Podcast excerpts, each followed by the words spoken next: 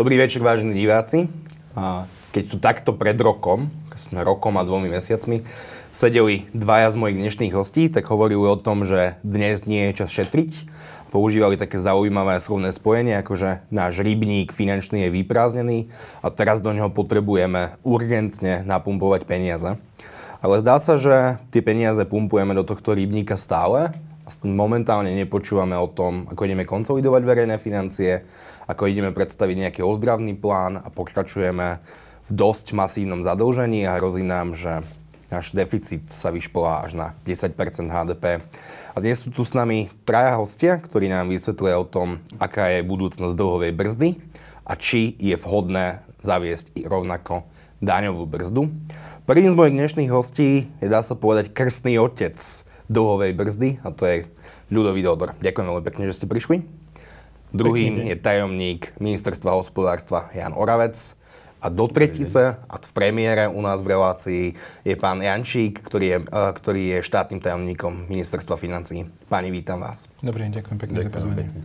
Ľudia si často predstavujú, a politici pomerne často využívajú taký obraz, keď porovnávajú štátny rozpočet uh, s rodinným rozpočtom. Ale rodinný rozpočet je asi taký, že ak niekto príde o prácu, tak prvé, čo začne robiť, je škrtanie prvé, čo možno potom začnú robiť následne, je, že sa pozrú na svoj majetok a pozrú sa, či sa niečoho nemôžu zbaviť, aby, aby udržali tie rodinné financie nad vodou. Ako sa správa štátny rozpočet? Prečo je to iné ako ten rodinný rozpočet, pán Odor? Áno, to je, to je samozrejme vždy e, taká prvá úvaha ľudí, že mali by sme sa správať aj v štátnom rozpočte ako, ako Eh, u seba doma, ale eh, platí práve opak, že štát je tu na to, aby pomáhal ekonomike, keď je v kríze a zase, keď sa darí dobre a sú dobré časy, tak aby, aby štát šetril. Robí to najmä kvôli tomu, aby ľudia mohli mať taký prírodzený a nie veľmi skákavý vývoj príjmu. To znamená, že ak prídu o prácu, tak sa môžu spoliehať na to, že štát im poskytne dostatok peňazí, či už e, cez e, e, poistenie v nezamestnanosti alebo cez nejaké iné dávky. Takže štát by som prirovnal skôr k tej rozprávke Cvrček a Mravec, že vlastne v tých dobrých časoch štát musí šetriť, aby pomáha ľuďom, e, keď sú zlé časy. Takže to je asi taký základný, základný rozdiel medzi domácim a štátnym rozpočtom. No rád, že Slovenská republika existuje 30 rokov a trochu podľa tejto optiky, ale my sme ešte nikdy nežili dobré časy, lebo ešte nikto tu nešetril tak masívne, aby sme sa dostali aspoň na vyrovnaný rozpočet, ak nie na prebytkový. Áno, to je pravda. Pravdou je aj to, že samozrejme my tu máme zákony, máme tu aj dokonca od roku 2011 zákon o rozpočtovej zodpovednosti, ale ukazuje sa, že niektoré tie mechanizmy, ktoré tam boli dôležité, tam chýbali a o tom je vlastne tá novela zákona o rozpočtovej zodpovednosti, ktorá zavádza výdavkové limity, o ktorých bude hovoriť kolega Čiže z tohto hľadiska je jasné, že demokratický politický systém je nastavený tak, že automaticky motivuje k nafúkovaniu tých rozpočtov, nafúkovaniu výdavkov. A pokiaľ chceme žiť v krajine, ktorá bude mať udržateľnú ekonomiku a udržateľné verejné financie, tak tie mechanizmy za tých predchádzajúcich 30 rokov sa ukázali, že nie sú dostatočné a treba ich posilniť. Pán Jančík, vy ste priamo v epicentre, teda na ministerstve financií. A mne sa t- aj napriek tomu, čo hovoril pán Odver, predsa len sa ešte trochu vrátim k tomu rodinnému rozpočtu, lebo ten sa pozera na to, na čo si môžem dovoliť, čo si nemôžem dovoliť. Rodina, keď príde o zamestnanie, tak si nebu- nekúpi asi plazmovú televíziu, aby sa nám lepšie pozeral Netflix v tom voľnom čase, ktorý budeme mať. A my sa správame ako? To je prvá otázka. A druhá otázka, keď títo páni, ktorí tu boli minulý rok, hovorili, že ten rybník je prázdny, potrebujeme ho dopumpovať financiami. Ešte stále potrebujeme tie financie dopumpovať? Ja by som možno začal trošku takou osobnou vecou, že x rokov dozadu, keď som bol možno v podobnej pozícii ako vy a pracoval som v médiách, tak e, títo páni boli pre mňa vzorom, či už profesionálnym, či už odborným, alebo aj ľudským. A som chcel povedať len to, že je pre mňa čest s nimi teraz sedieť a diskutovať. Ďakujem, že ste prišli. Ďakujem. No a čo sa týka tej paralely, a ďakujem za túto otázku. Ja tam vidím predsa len nejakú tú paralelu e, medzi tým rodinným rozpočtom a medzi tým veľkým rozpočtom, štátnym rozpočtom alebo verejnými financiami alebo hovorí sa, že ten rodinný rozpočet by mal mať tiež vytvorenú rezervu na 6 alebo 9 mesiacov. A ja som vnútorne celý život podľa tohto žil. Vytváral som si rezervu a keď sa mi stalo, že som bol v roku 2017 nezamestnaný, tak ja som ako keby nezmenil svoje návyky. Neprestal som míňať menej. Tak ako som používal financie predtým, tak som používal teraz, lebo som mal vytvorenú tú rezervu. Mal som vytvorený ten vankúš. Hej. A toto je ako keby tá filozofia, o ktorej hovorí aj Ludo Odor, alebo ktorý je v podstate autorom tej filozofie, že v dobrých časoch nemáme uh, rozhadzovať, ale máme sa pripravovať na tie zlé časy, rovnako verejné financie, aby sme v zlých časoch mohli tej ekonomike pomáhať. Hej? Čiže vytvárame si ten vankúš. To je ako keby základná podstata, princíp tej, tej uh, ani nie dlhovej brzdy. Ja by som to nenazýval dlhová brzda, lebo to je zákon o rozpočtovej zodpovednosti a dlhová brzda je len e, jeden pilier toho domčeka, ktorý Ludo Odor navrhol. Tým druhým pilierom, ako som spomínal, sú výdavkové limity, potom je to transparentné hospodárenie a pravidla pre hospodárenie samozpráv. A ten kľúčový, ten kľúčový e, prvok výdavkové limity tam chýbali.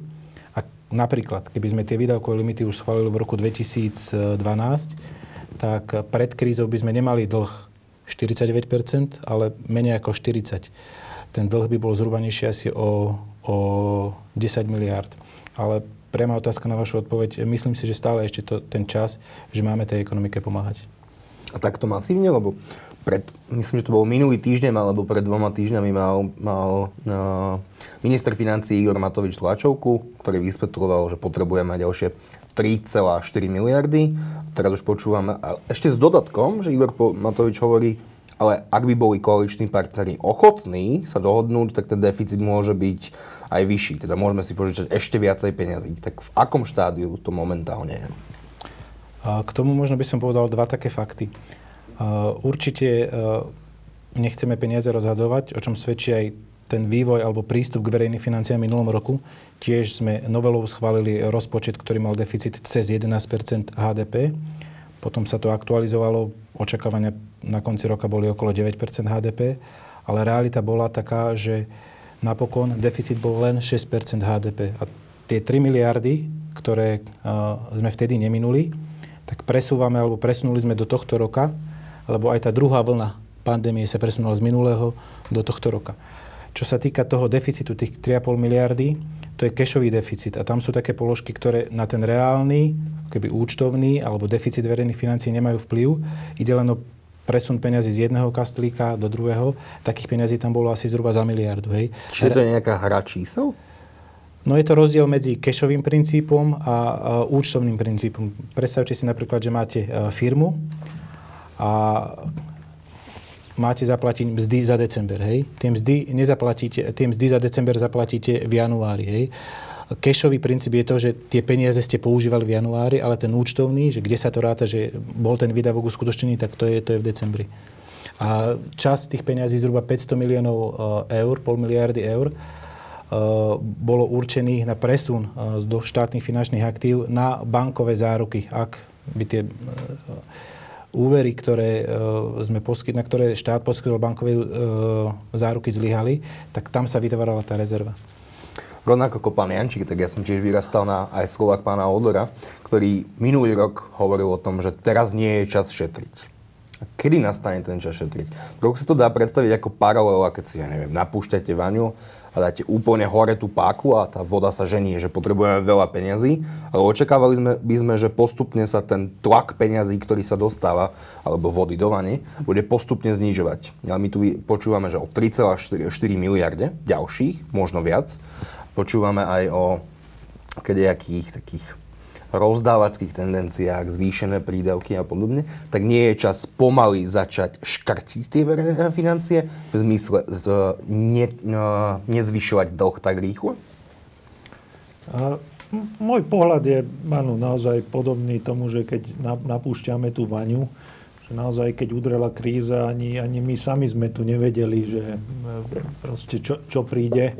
Naozaj boli tu úplne čierne scenáre, menej čierne scenáre a, a naozaj sme netušili, každý mal síce nejaký názor a v, a v takých časoch, keď nie je to nikoho vina, že, že príde takýto fenomén, tak je čas možno aj menej rozlišovať to, že možno niekto neplatil v minulosti nejaké odvody alebo, alebo nebol tu na Slovensku poistený, lebo pracoval. Že, že vtedy treba pomáhať a postupne potom rozmýšľať o tom, ako tú pomoc viacej smerovať tam, kde je potrebná. Že na začiatku naozaj ako zdvihnem ten kohútik a pomáham každému, nechcem, aby, aby e, niekto prišiel e, vlastne o veľkú časť príjmu v tej prvej fáze. Ale potom už je na čase rozlišovať, komu pomáham a trošku ten kohútik postupne uzatvárať. To znamená, že najmä tie sektory, ktoré boli zavreté 4 mesiace, tak tam si viem predstaviť nejakú cieľenú pomoc ešte. A takisto, čo je veľmi dobrá vec, investície, ktoré vieme spraviť čo najskôr, aby sme ich urobili čo najskôr. Tam nemusí ani ísť o nové peniaze, len aby sme nemeškali s tými projektmi, lebo teraz ich ekonomika potrebuje, tak teraz skúsme o akých projektoch po- pomáhať. A napríklad tie, ktoré sú financované aj z eurofondov, kde sme to čerpanie tiež nevedeli nejak tak zaakcelerovať, ale aj z domácich zdrojov. To znamená, že, že e, investície, ktoré štát e, vykonáva, takže či už v oblasti infraštruktúry alebo zateplovania zelených energií, od, od, hoci čoho, že vtedy je najlepšie naozaj možno aj predsunúť tie zdroje dopredu, aby sme, aby sme tej ekonomike pomáhali.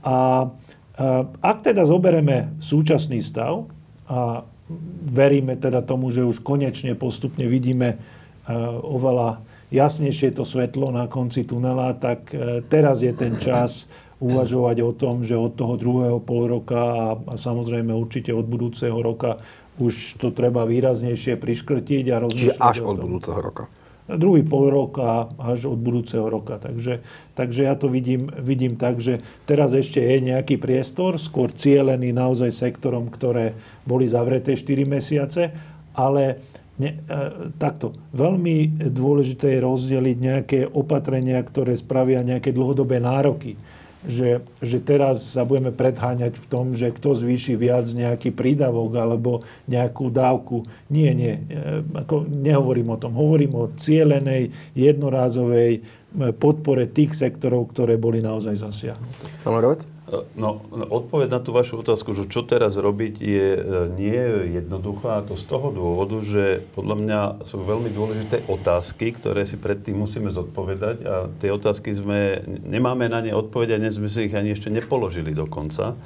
A tie kľúčové otázky sú, že e, čo vlastne a aký efekt mali tie opatrenia a tie peniaze, ktoré sa už použili za tých predchádzajúcich 15 mesiacov. Tie opatrenia na podporu ekonomiky. Na podporu ekonomiky a tam v zásade sme urobili tri veci. Že sme uh, pomohli firmám, či už priamo preplatiť niektoré náklady, ktoré mali v kríze, keď im padli tržby na nulu a to bolo ja neviem, náklady na zamestnancov. Hej? Že to Kurzarbeit priamo štát prepláca. Druhá vec, pomohli sme firmám v prípade, že mali nejaké ďalšie náklady s odkladom toho platenia, či už daní, odvodov, e, splátok leasingových, bankových úverov, podobne. No a, a toto v zásade a tretia vec, ktorú sme ešte urobili, že sme dali veľký balík peňazí, kde firmy mohli dostať zvýhodnené peniaze so štátnou zárukou, teda úvery, na to, aby ďalší, ďalšiu časť tých nákladov mohli eh, zaplatiť sami. Hej? Čiže to, je, to sú výrazné pomoci.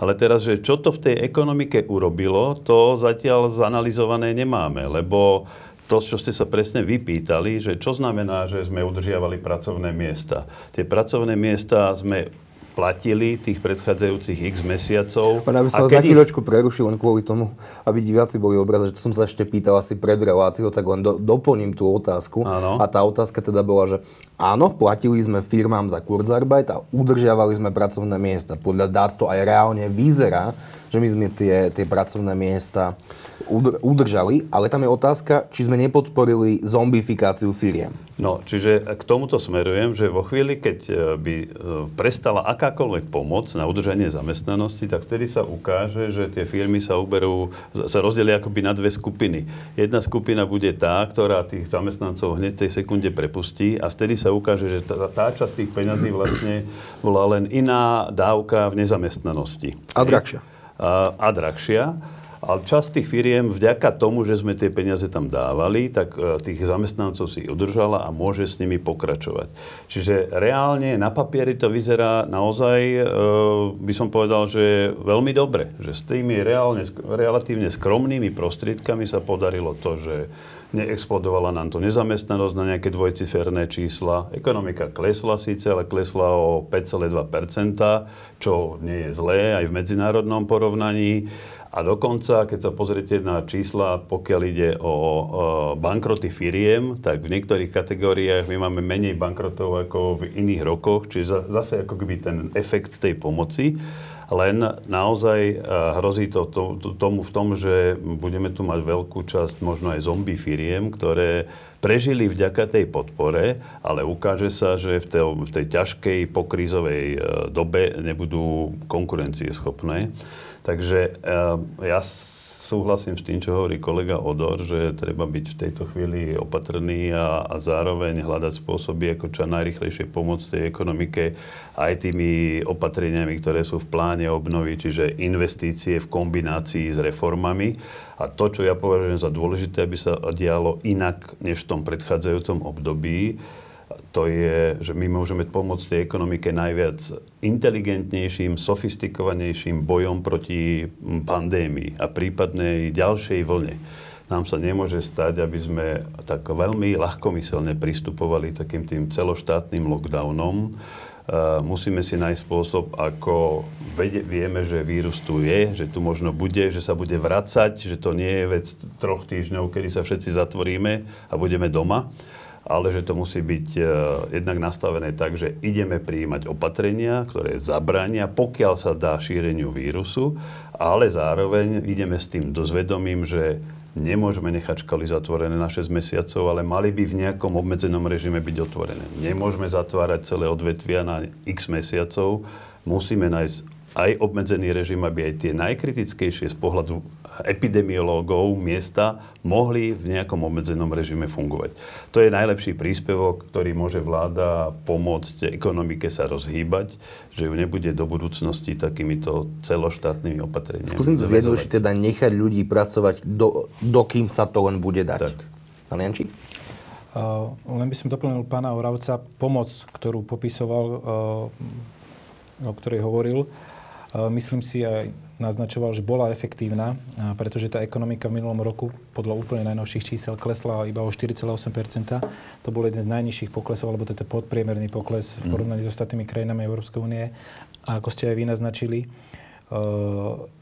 nezamestnanosť nestúpla veľmi drasticky alebo nestúpla tak, ako sa, ako sa v čiernych scenároch očakávalo. Čiže sme sa točili okolo priemeru. Medzi 2-3 percentami bol tak, ten nárast. Percentuálnych bodov, áno. No, keď ste sa pýtali na, na to, že kedy začať konsolidovať, tak... Lebo plán oficiálny, podľa vládnych dokumentov, opravte ma, je až v roku 2023 a s malým dodatkom 2023 by podľa plánov mal byť predvolebný rok. A z našich skúseností vieme, že vlády v tento rok rozhodne nezvyknú šetriť, skôr naopak. No, uh my sme si ako keby pandémia si nevybrala, e, alebo nepozerala sa, že aký je e, volebný cyklus. Hej.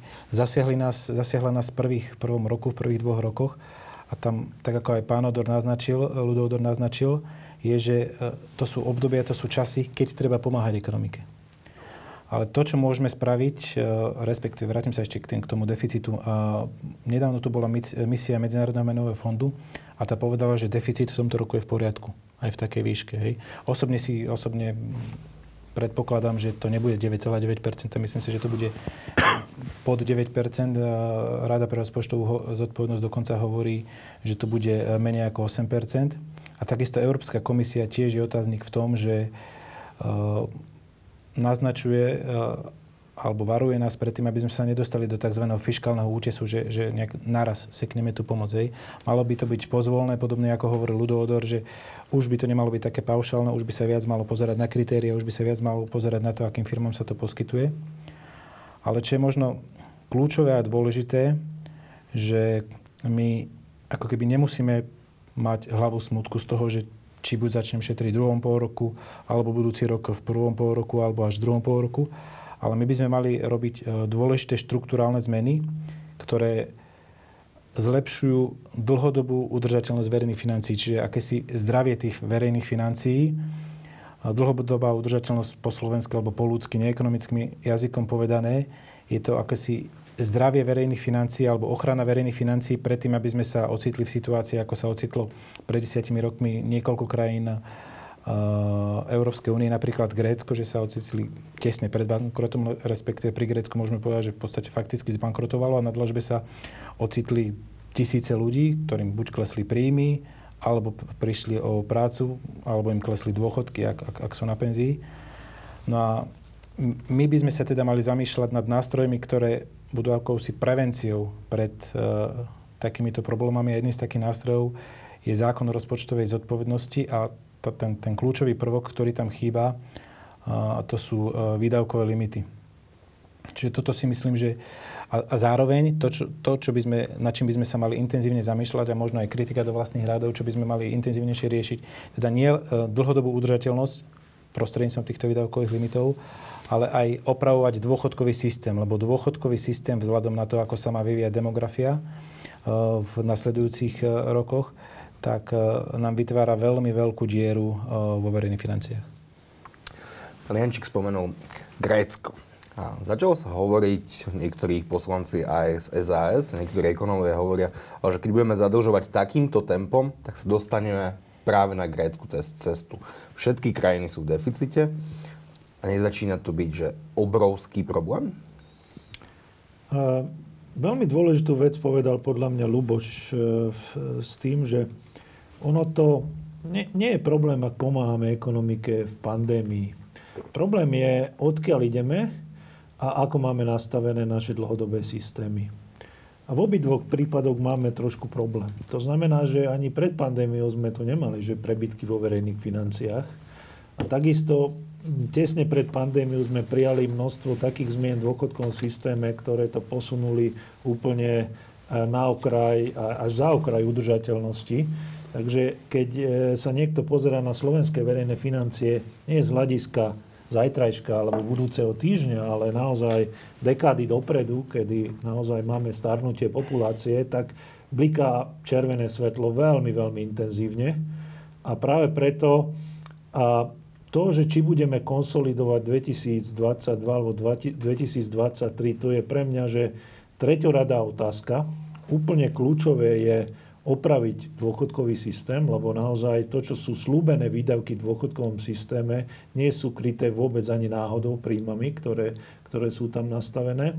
A druhá vec je, ako uvažovať o tom, aby sa nestávalo to, že každý si vymyslí v nejakom bode nejaké nové výdavkové tituly, lebo to je jednoduché.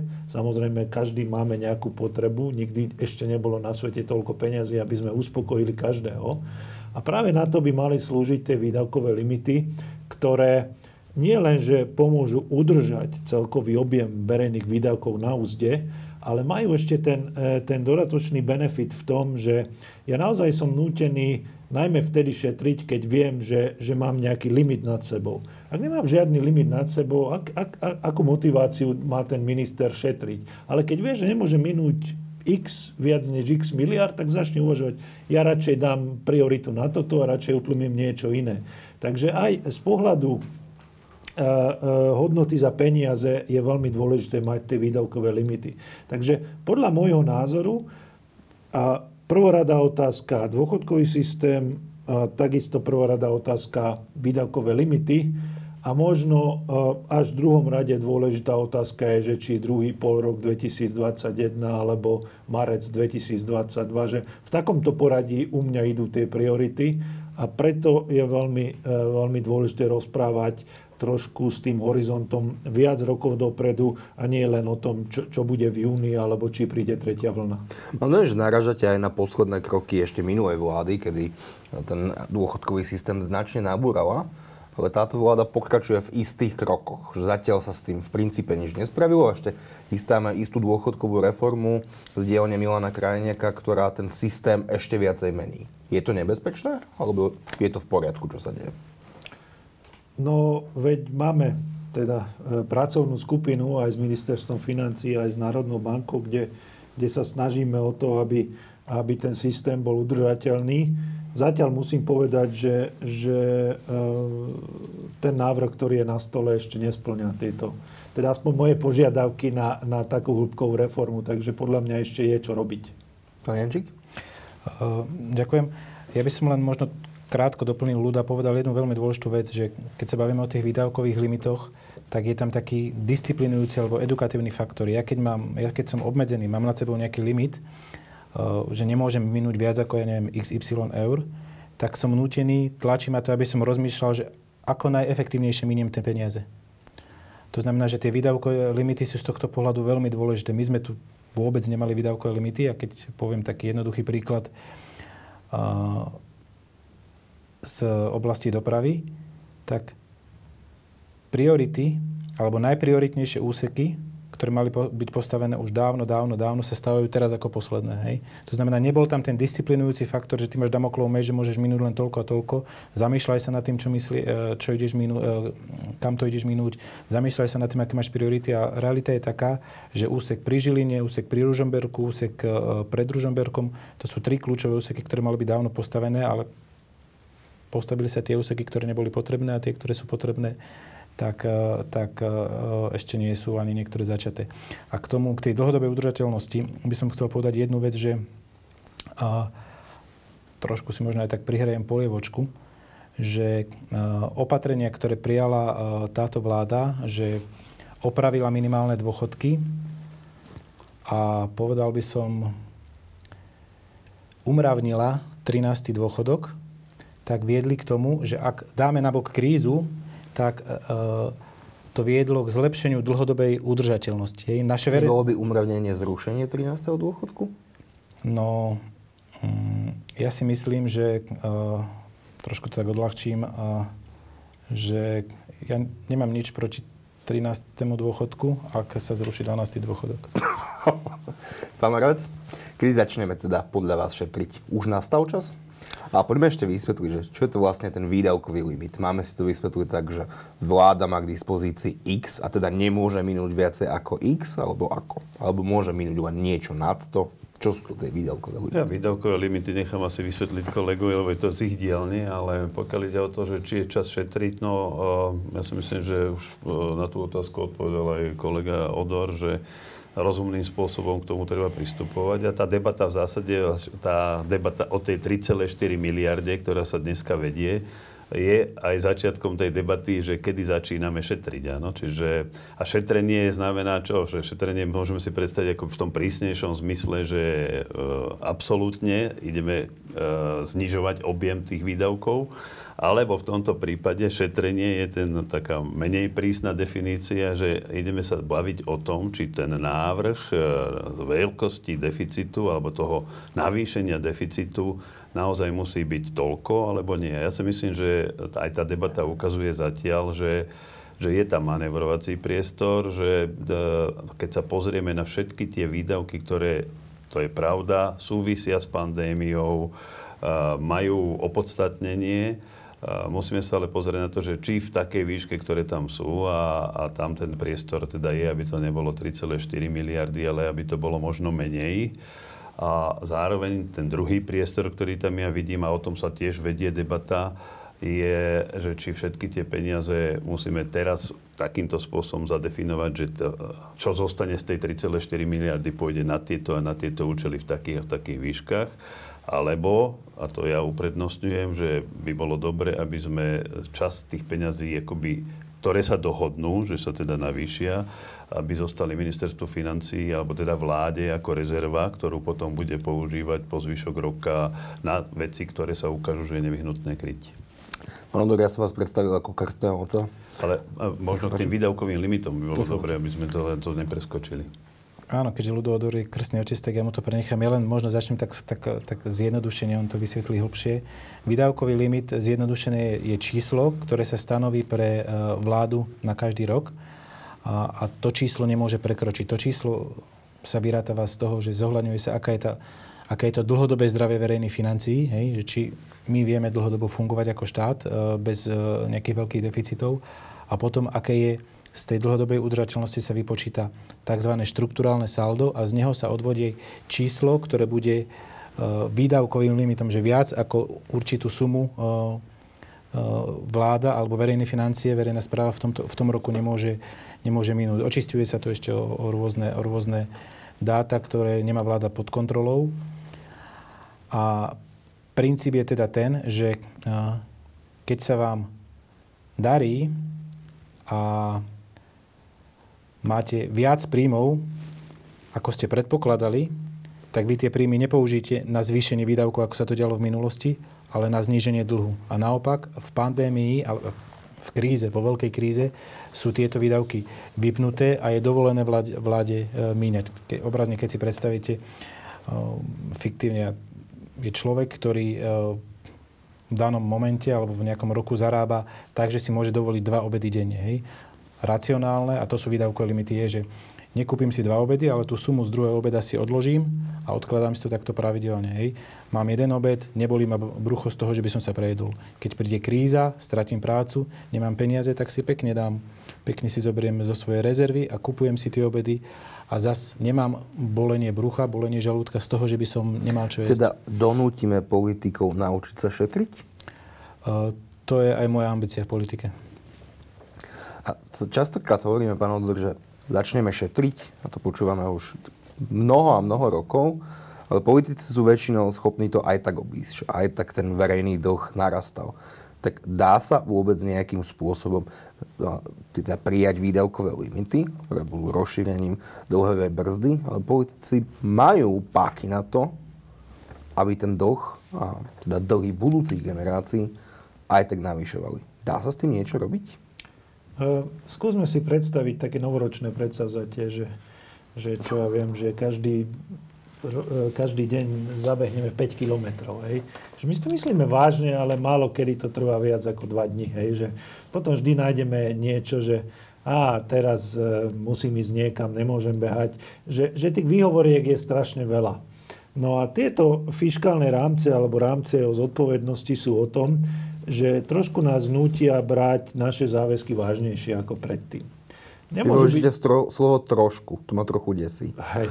Poviem aj, aj e, ak, keď sa urobili práve v tých, pri tých novoročných predsavzatiach nejaké štúdie, tak sa ukázalo, že ako náhle tam boli nastavené nejaké mechanizmy, tak e, o 30-40% bola väčšia šanca, že človek naozaj dodržal aj to, čo, to, čo slúbil.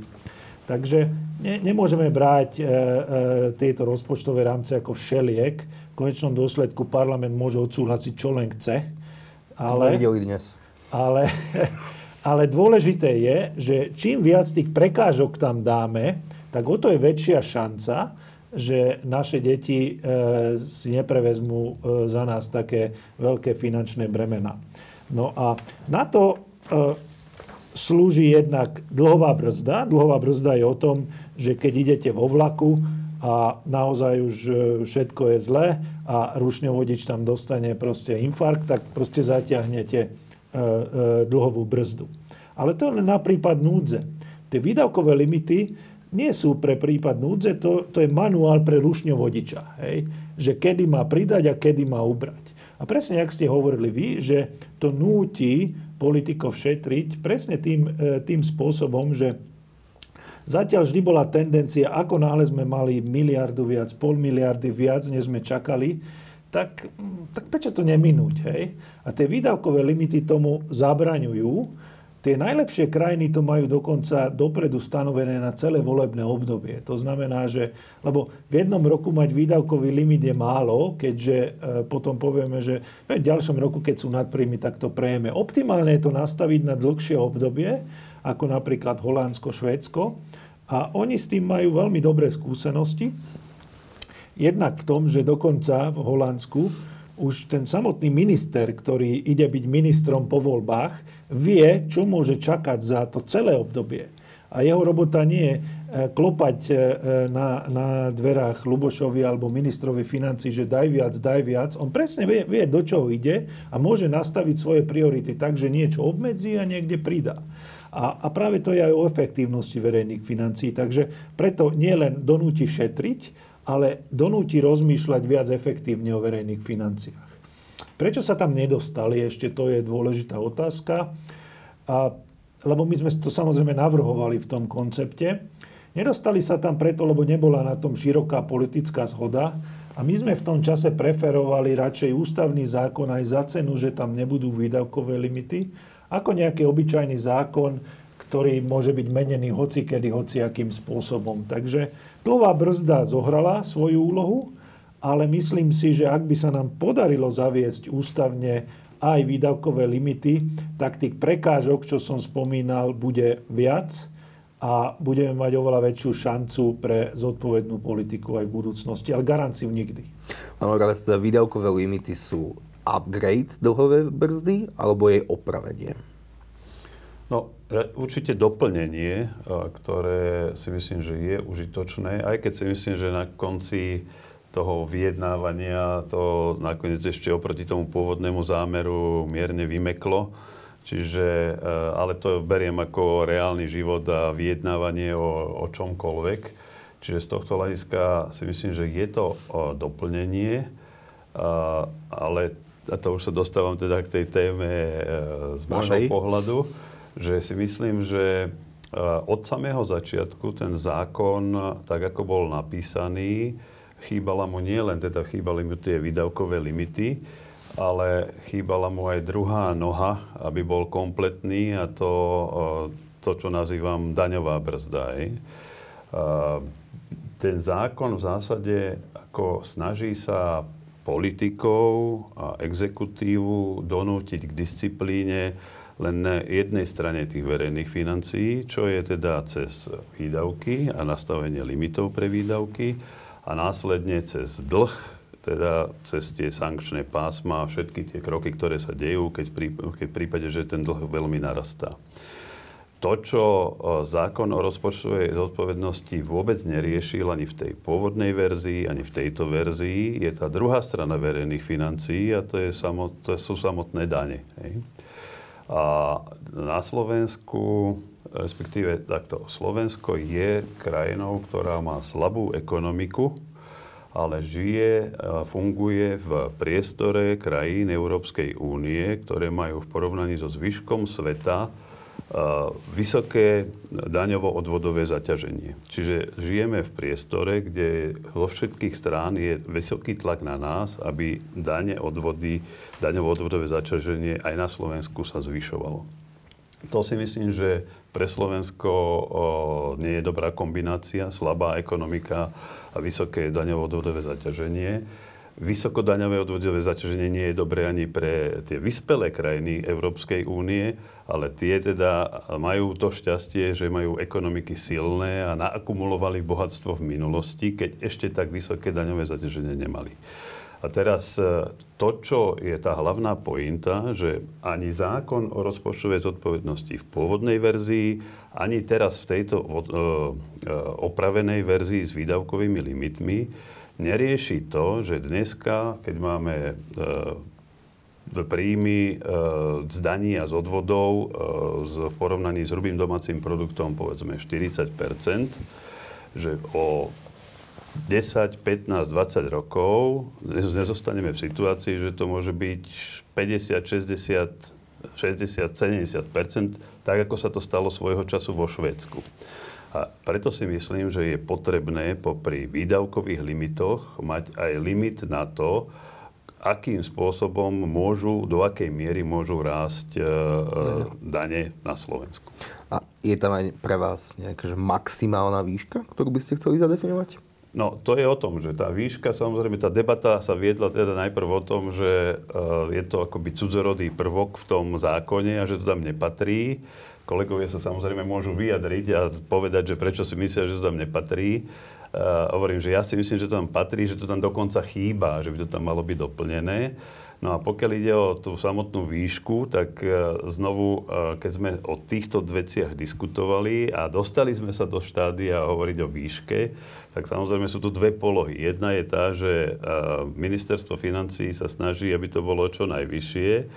A zase návrh na to, aby sme, keď dneska máme povedzme ukazovateľ 40, tak aby to bolo dnes nastavené 50, tak to sa mne zdá, že to nie je daňová brzda, ale daňový plyn že to v zásade nič nerieši. Zároveň chápem uh, tú obavu uh, ministerstva financií, ktorá hovorí, že keby ten limit bol nastavený príliš nízko, tak to môže spôsobiť do budúcnosti to, že konsolidácia verejných financií by musela byť akoby príliš brutálna a politici by to nevedeli ani presadiť, ani akceptovať. Hej? A teda o tejto výške sa môžeme baviť ale dôležité je tam mať tú debatu predtým. To znamená, že, že prečo si nevieme predstaviť, že v zákone o rozpočtovej zodpovednosti budeme mať obidve tieto záklopky. Teda záklopku, pokiaľ ide o výdavky a samotný dlh, ale záklopku, tú prvotnú, ktorá by tam mala byť, teda záklopku na dane. Ešte nechám reagovať pánov, čo je to brutálna konsolidácia verejných financií, že by sme zrazu negenerovali žiaden dlh, alebo ako si to máme predstaviť? Máme si to predstaviť podobne, tuším, ako to bolo v Estónsku alebo v Litve, ktorí napríklad sekli dôchodky o 10% dole, pretože na tom boli áno, mimoriadne finančné. Ten argument to je, to je, je že áno, že, že potom by sme museli siahnuť na dôchodky, museli by sme siahnuť na výdavky na vzdelávací systém, zdravotníctvo a podobne tak eh, z pohľadu medzinárodných štúdií taká tá silná konsolidácia je možno 1% znižovať štruktúrálny deficit ročne. Eh, to sa podarilo v priebehu dvoch, troch rokov po sebe len málo krajinám, ale keď hovoríte, že brutálna konsolidácia, tak pre mňa brutálna konsolidácia je to, čo sa udialo v Grécku, že štruktúrálne reformy a znižovanie štruktúrálneho deficitu robili komunisti. Hej? A robili to, robili to eh, rýchlejším tempom, lebo museli, ako pravicové strany v iných krajinách, takže to je podľa mňa brutálna konsolidácia. Ale ak dovolíte, ja by som sa ešte krátko vrátil k, tej, eh, k tým výdavkovým limitom. Eh, ja možno by som poupravil, aby som to nenazýval že zákon o dlhovej brzde, lebo tak ako Ludo povedal, je to taká posledná inštancia. Ten základný, hlavný operatívny nástroj na to, aby verejné financie boli zdravé a dlhodobo udržateľné, sú práve tie výdavkové limity. Čiže toto je ako keby základná vec a tá dlhová brzda je len taký doplnok. A, ale, ale pre pána Oravce asi to integrálny doplnok a pre vás je to skôr niečo, čo vám tam pre... Tak, niečo, čo vám tam prekáža. Nie, nemyslím, že daňovú teraz. Hej. Dlhová brzda ako taká je doplnok pre, záko, pre ústavný zákon o rozpočtovej zodpovednosti. Ten hlavný stavebný kameň alebo ten hlavný operatívny nástroj sú tie výdavkové limity. Teraz nehovorím o daňovej, ale o dlhovej brzde. Hej. Ale myslím si, že tie výdavkové limity ale môžu rásť ad infinitum. Je to tak, alebo nie?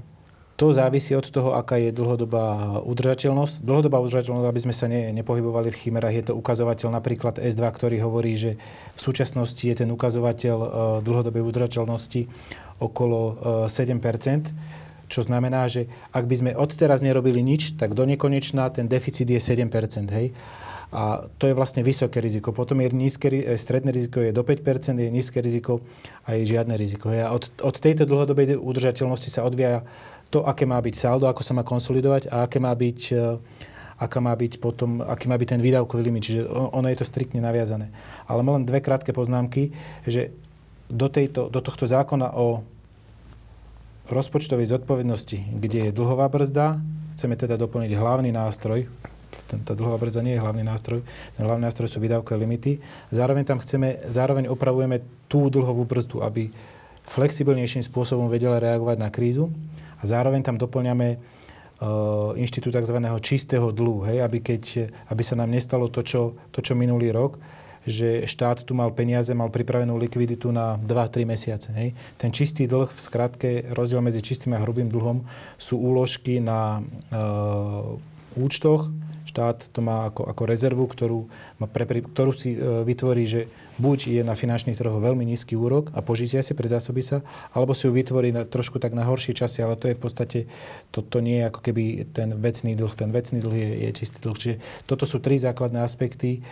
Ľudo to možno vysvetlí podrobnejšie, že, že ktoré, e, ktoré chceme e, meniť v tomto zákone o rozpočtovej zodpovednosti. Okrem toho trošku sa tam zvyšujú pravomoci Rady pre rozpočtovú zodpovednosť, vytvárajú sa nové inštitúty alebo nové povinnosti v tom zmysle, že musí chodiť raz do, do, do roka eh, ro, eh, reportovať alebo hovoriť o tom, ako vidí ona vývoj rozpočtu a takisto pripravovať správu o, o dôchodkoch, čiže o tom kľúčovom aspekte, kľúčovom faktore dlhodobej udržateľnosti.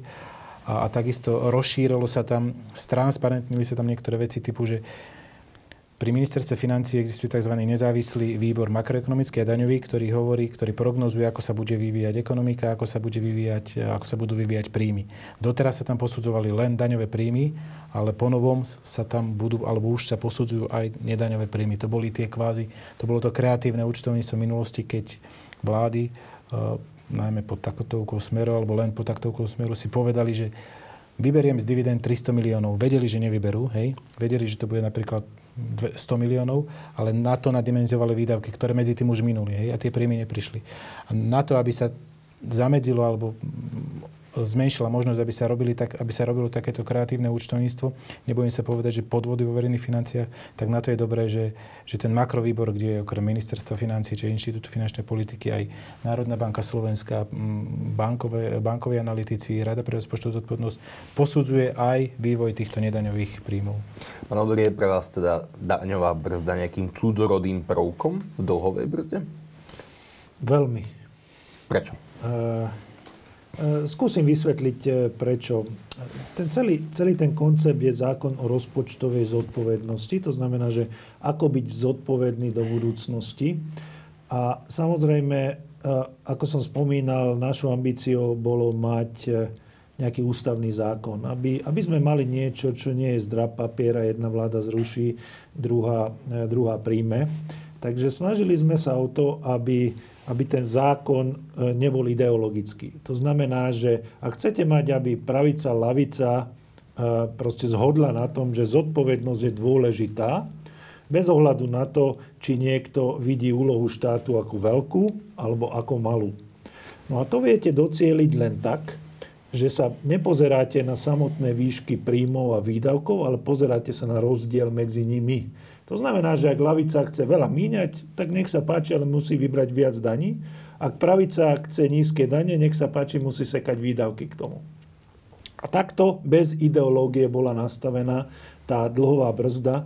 To znamená, že e, tie výdavkové limity presne vychádzajú z toho rozdielu, a ak vláda povie, že ja zvýšim dane o 3%, tak môže teoreticky zvýšiť aj výdavkový limit o 3%, alebo neobmedzujeme ideologický pohľad na, na, na vec. A práve preto bolo možné ako keby sme od začiatku chceli hovoriť vyslovene o tom, že obmedzíme dane, alebo z druhej strany, predstavme si druhú stranu, že by e, lavicové strany povedali, že my chceme ale garantovať minim, minimum nejaké dôchodky pre všetkých.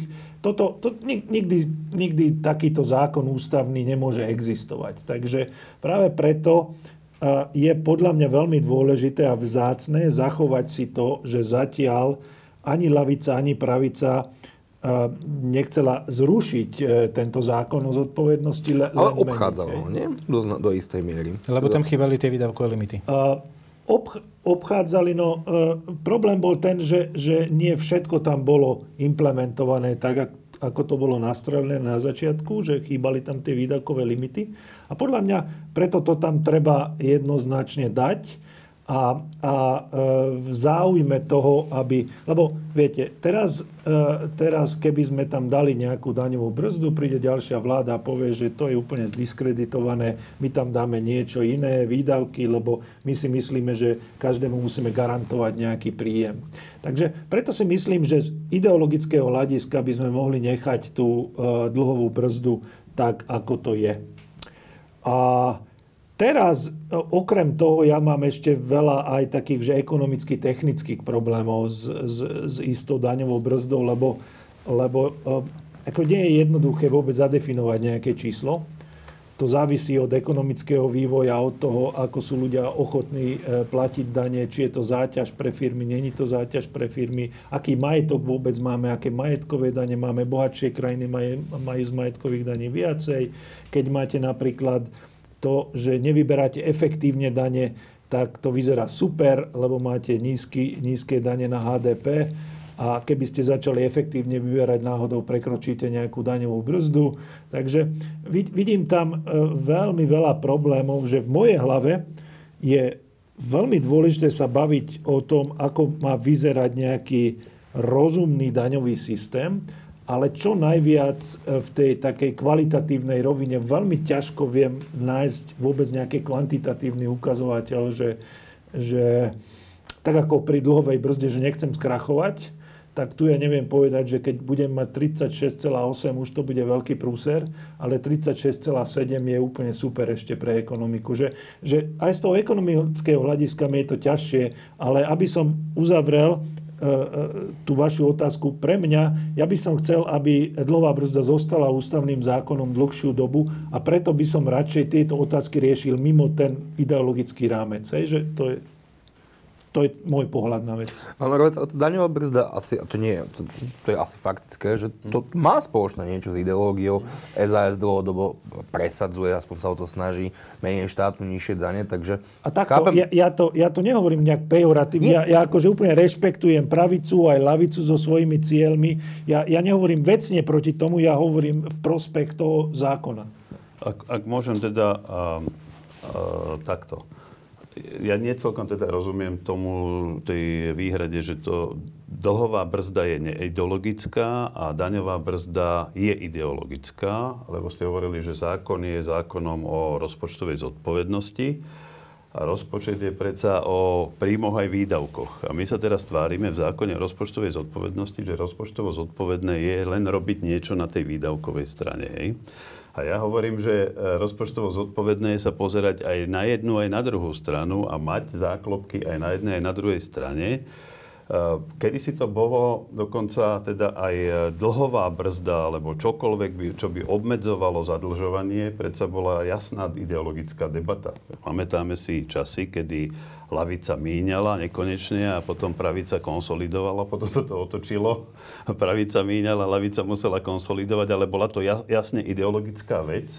Skončilo to, alebo prestalo to byť vnímané ako ideologické vo chvíli, kedy na úrovni EÚ sa prijali maastrichtské kritéria. Prišlo tam k tomu, že stanovila sa výška dlhu, ktorý je považovaný za ten, ktorý by sa nemal prekročiť, teda 60 Čiže vtedy sa to ako keby stalo menej vnímané ako ideologické. A teraz, čo sa týka daňovej brzdy, Uh, áno, má ideologický aspekt v prípade, keď berieme ten návrh tak, ako bol, ako bol predložený, ktorý hovorí o tom, že poďme urobiť daňovú brzdu v tom, že zadefinujme si nejakú úroveň, e, cez ktorú by štát nemal prekročiť cez pri vyberaní daní a odvodov. A tá úroveň dá sa technicky pomerne jednoducho nájsť. Aj taká, ktorá dokonca si myslím, že je um, akceptovateľná a nespôsobí ani ministerstvu financí, ani pri konsolidácii nejaké dramatické problémy. My sme hovorili o tom, že tým, eh, tým obdobím, na ktoré by sme sa mali pozerať a ktoré by boli začiatkom tej daňovej brzdy, by mohol byť rok 2019. Rok 2019 je rokom, kedy eh, bol posledný rok eh, vlá, smeráckých vlád, ktoré míňali stále viac a viac. A bol to zároveň rok pred ešte krízou, teda pred tým jednorázovým veľkým nárastom. Čiže viem si predstaviť, že za takú daňovú brzdu by mohol byť zvolený ukazovateľ e, príjmy verejnej správy podľa metodiky ESA 2010 kde sa to pohybuje, keď to očistíme, niekde okolo 40% hrubého domáceho produktu.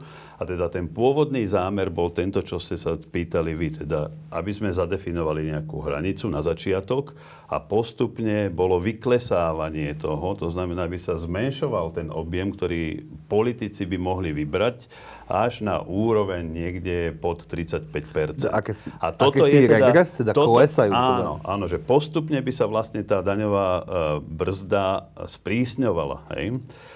Tam je uh, to, čo hovoríte vy, tá predstava o menej štátu a podobne, ale my sme teda boli pripravení vyjednávať aj o, o tom, že ja, ja som vždy teda človek, ktorý hľadá nie konflikty, ale ktorý hľadá to, že kde sa vieme na čom dohodnúť, kde je ten najnižší spoločný menovateľ. A ten najnižší spoločný menovateľ môže byť kompromis, že nebudeme tlačiť na vyklesávanie, nie menej štátu cez daňovú brzdu, na to by malo byť slúžiť, tak ako hovoríte aj vy, politické spektrum a politické strany ale zároveň tam mať tú záklopku do budúcnosti, aby sme zabránili skokovitým veľkým zvýšeniam daní odvodov v budúcnosti, tak ako sa to stalo aj v iných krajinách. Ja som donesol ukázať len takýto malý, malý obrázok, neviem, že na ktorú kameru to môžem ukázať. Toto sú, to je práve ten ukazovateľ e, príjmov verejnej správy v porovnaní s hrubým domácim produktom na krajine, ktorá je nám všetkým dobrým známa, mnohí o nej snívajú a to je Švédsko. Hej. Tu je Švédsko a ten ukazovateľ je od roku 1860 do nejakého roku 2013.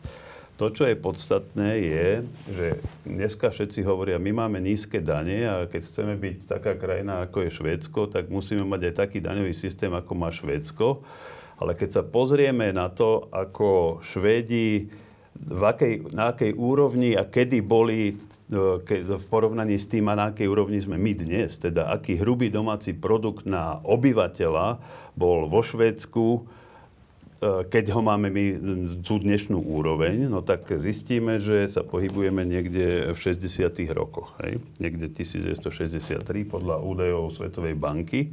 No a potom sa dialo vo Švedsku to, že neustále to daňové odvodové zaťaženie narastalo, narastalo, narastalo. Až sme prišli do 90.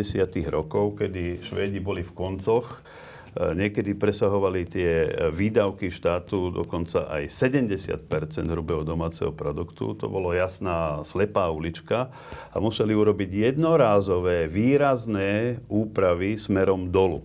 A teraz ja argumentujem tým, že poďme zabrániť tomu, aby podobný vývoj nastal na Slovensku a majme tu nejaké systémové opatrenie, záklopku, ktorá zabráni tomu, aby sa udialo toto, čo tu vidíme. To je celé. A ja argumentujem tým, že keď sa pozriete na Švédsko a na dlh Švédska a dlhodobú udržateľnosť, tak vidíte, že sú OK.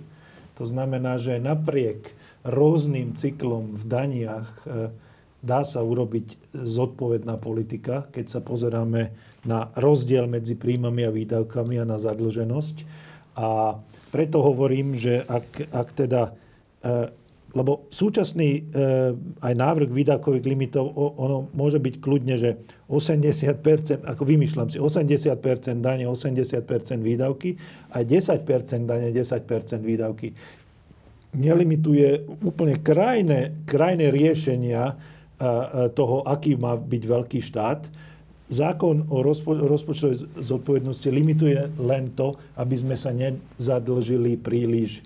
Inak povedané, Švédi, hoci mali aj obrovské dane, nezadlžili sa, lebo sa správali zodpovedne. Ale to je ten argument, že my môžeme byť úplne OK, keď budeme mať zákon o rozpočtovej zodpovednosti aj s výdavkovými limitmi, e, všetko bude fungovať, bude to ako keby účinné, ale nezabráni nám to v tom, že jedného dňa sa zobudíme a budeme tu mať 70-percentné daňové zaťaženie. To je ten problém. Pán Jančík, nech sa páči. Ja Krátko poprosím, potom už pre nedostatok času. Ja na jednej strane chápem uh, pána Oravca, Janka Oravca, uh, čo sa obáva, lebo v období uh, smerackých vlád sme zažili to, že oni konsolidovali tzv. tichým zdanením, uh, konsolidovali predovšetkým tým, že zvyšovali dane. Hej. Uh, preto hovorím, že chápem tieto obavy. Na druhej strane použijem taký príklad, že ako sa môžeme vyhnúť e, e, zníženiu daní a zníženiu daní sa môžeme vyhnúť práve cez tie výdavkové limity. Predstavte si, že v rokoch 2009 a 2010, keď bola veľká, krí, e, veľká hospodárska kríza, tak Nemecko pred touto krízou malo dlh 60 HDP.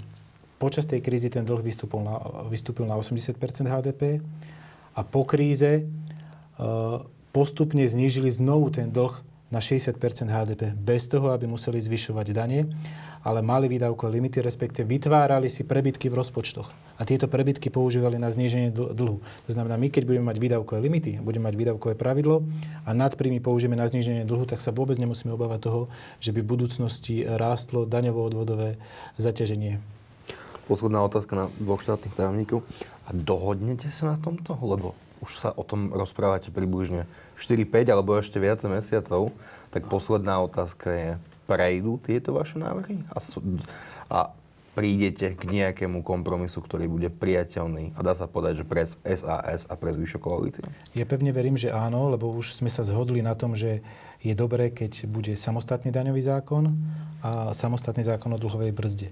To je jedna vec. A druhá vec, e, e, tie výdavkové limity sú tak dôležité, že naozaj my sa budeme snažiť hľadať kompromis a na druhej strane ale musím povedať, že komunikácia e, s pánom Oravcom je veľmi dobrá a mám pocit, že aj oni vnímajú potrebu tých výdavkových limitov a vnímajú potrebu toho, že sa chceme dohodnúť. Ja verím, že sa dohodneme. Pán Oravec, dohodnete sa?